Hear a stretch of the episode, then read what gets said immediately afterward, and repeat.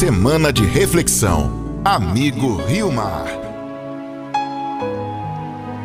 Queridos amigos, irmãos e irmãs, colaboradores do Clube Amigos da Rio Mar, queridos ouvintes que nos acompanham por meio de todas as emissoras que retransmitem este nosso programa. A partir da Rádio Rio Mar, nós chegamos em tantos lares por causa da parceria desse trabalho em redes na propagação do Evangelho. Com alegria e esperança, nós continuamos o nosso caminho neste mês da Bíblia, meditando sobre o livro de Josué. Já expliquei em vários outros programas quem é Josué.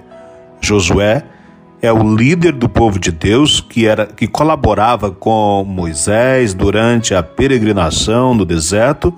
Como Moisés morreu já chegando na terra prometida, Josué foi o grande líder que atravessou o Rio Jordão e entrou na terra prometida com o povo de Deus. Hoje nós vamos dar mais um passo, viu? Nós vamos ver como que foi, aliás, nós já vimos como que foi essa entrada, mas hoje nós vamos refletir sobre as dificuldades que o povo teve para poder tomar posse da terra que o Senhor lhes deu. Texto de hoje não é muito fácil, não. Nós vamos compreender os textos bíblicos, especialmente do Antigo Testamento, somente com muito estudo. Hoje nós vemos uma guerra, mas a gente quer explicar com muita calma para que todos entendam e saibamos que o nosso Deus é o Deus da paz. Mas no Antigo Testamento nós vemos tantas coisas acontecendo e a gente vai precisar explicar com muito carinho, com muito cuidado, viu? Vamos considerar que Deus não pode ser usado para legitimar a violência contra as, contra as pessoas, de jeito nenhum. Primeiramente, vamos rezar. Vamos rezar juntamente com o Papa Francisco, lá no livro Fratelli Tutti. O Papa Francisco, lá no número 287, rezou assim: Senhor e Pai da humanidade, que criastes todos os seres humanos com a mesma dignidade e fundi nos nossos corações um espírito fraterno Inspirai-nos o sonho de um novo encontro, de diálogo, de justiça e de paz.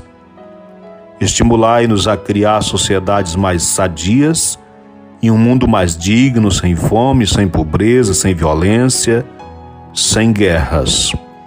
Que o nosso coração se abra a todos os povos e nações da terra para reconhecer o bem e a beleza que semeastes em cada um de nós para estabelecer laços de unidade, de projetos comuns, de esperanças compartilhadas. Amém. Prezados amigos, na antiguidade existia a ideia de que as divindades propiciavam as vitórias nas guerras. O povo de Israel pensava da mesma maneira, por isso nós temos no Antigo Testamento as leis de consagração de todos os bens conquistados por meio das guerras. Isso evitava a cobiça dos soldados e era uma forma de atribuir ao Deus de Israel as vitórias contra os inimigos. Não se trata de relatos históricos, dado que a arqueologia demonstra que provavelmente as tribos de Israel não usaram dessa violência para conquistar a terra. A finalidade do livro de Josué, este livro que a igreja pede que nós meditemos neste ano, ambientado literariamente num tempo em que não existiam reis em Israel, o objetivo era mostrar a fidelidade divina à aliança feita com os patriarcas e a obediência de Josué e do povo aos mandamentos. Vamos ler capítulo 6, versículos 17 até o versículo 21. O, o texto bíblico diz o seguinte: A cidade, a cidade será considerada condenada ao anátema em honra a Javé, ela e tudo o que nela existe. De que cidade nós estamos falando? Falando da cidade de Jericó, a primeira cidade habitada pelo povo de Deus quando chegou na Terra Santa. Diz a palavra: Somente Raabe, a prostituta, terá a vida salva e com ela tudo o que estiver em sua casa. Porque ela escondeu os mensageiros que tínhamos enviado. Somente vocês serão preservados das condenações ao anátema. Não mantenham nem peguem nada que seja condenado ao anátema, movidos pela cobiça, pois se, trata, pois se traria a condenação e a destruição ao acampamento de Israel. Toda a prata e ouro, todos os utensílios de bronze e ferro serão consagrados ao Senhor, pertencerão aos tesouros do Senhor. O povo ergueu o forte grito de guerra e as trombetas foram tocadas. No momento em que o povo escutou o som das trombetas, deu um grande grito a muralha desmoronou e o povo subiu para a cidade, cada um de seu lugar, e tomaram a cidade. E julgaram, condenado ao anátema, tudo que existia dentro da cidade, passando ao fio da espada homens e mulheres, jovens e velhos, bois, animais pequenos e jumentos. Quando nós lemos este texto bíblico, nós ficamos assustados, porque de fato é de se assustar. Aliás, no Antigo Testamento nós temos muitos relatos de violência, de guerras que foram feitas usando o nome do Senhor. Somente quando nós lemos o Evangelho, é como que quando nós pegamos as lupas de Cristo, é que nós vamos ver como que progressivamente o povo foi compreendendo a vontade de Deus. A vontade de Deus está revelado na nova interpretação que Jesus vai fazer. Eu indicaria para todo mundo a leitura lá do capítulo 6 do Evangelho de São Mateus, capítulo 6 e 7. Lá Jesus vai dizer assim: Olha, no passado era assim, eu, porém, vos digo como que deve ser. Por exemplo, Jesus disse assim: Foi dito aos antigos: olho por olho, dente por dente. Eu, porém, vos digo: não enfrenteis quem é malvado. Se alguém te dá um tapa numa face, oferece a outra face. Ou seja, para compreendermos o texto bíblico, nós precisamos de ler a Bíblia em todos os contextos, para nós não nos apegarmos apenas a uma parte, porque senão a gente acaba por querer justificar a violência. A finalidade desse texto, capítulo 6 de Josué, era celebrar a conquista da terra por parte dos israelitas.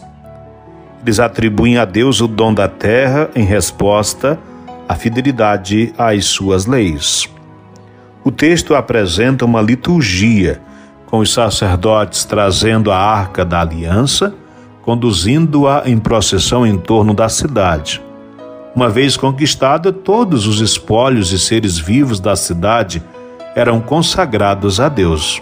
Assim, a mensagem do texto não é a violência. A mensagem do texto é que Deus concede a terra a quem lhe é fiel.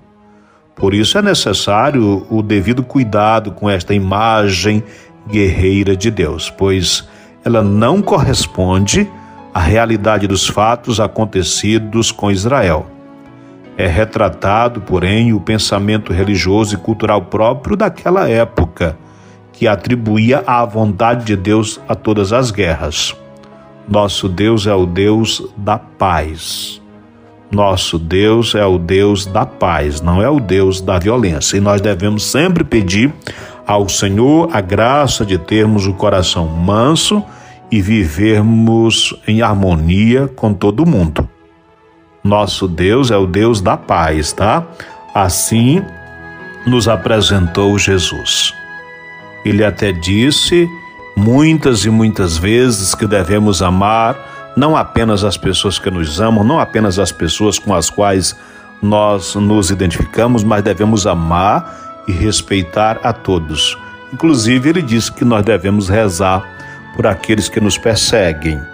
Nós vamos hoje, minha gente querida, pedir ao Senhor, que nos ensinou que Deus é Pai e ama toda a humanidade como seus filhos e filhas, não sendo violento nem desejando que se pratique a violência em seu nome, nós pedimos ao Pai, em nome de Jesus Cristo, o seu Filho, nosso Salvador, por todas as pessoas que vivem em situações de insegurança. De certa forma, todos nós vivemos num mundo bastante inseguro, mas eu me recordo especialmente de quem vive naqueles lugares onde está acontecendo guerra, como na Ucrânia, no Oriente Médio, na Terra Santa, as guerras são muito constantes e muitas delas feitas em nome de Deus. Isto é muito perigoso quando nós usamos o nome de Deus para justificar a violência que existe dentro de nós. O que, que nós pedimos? Que o Senhor nos dê a graça de ter um coração manso. Nós dizemos, Jesus manso e humilde de coração, fazei que o nosso coração seja semelhante ao vosso. Você acompanhou Semana de Reflexão. Amigo Rio Mar.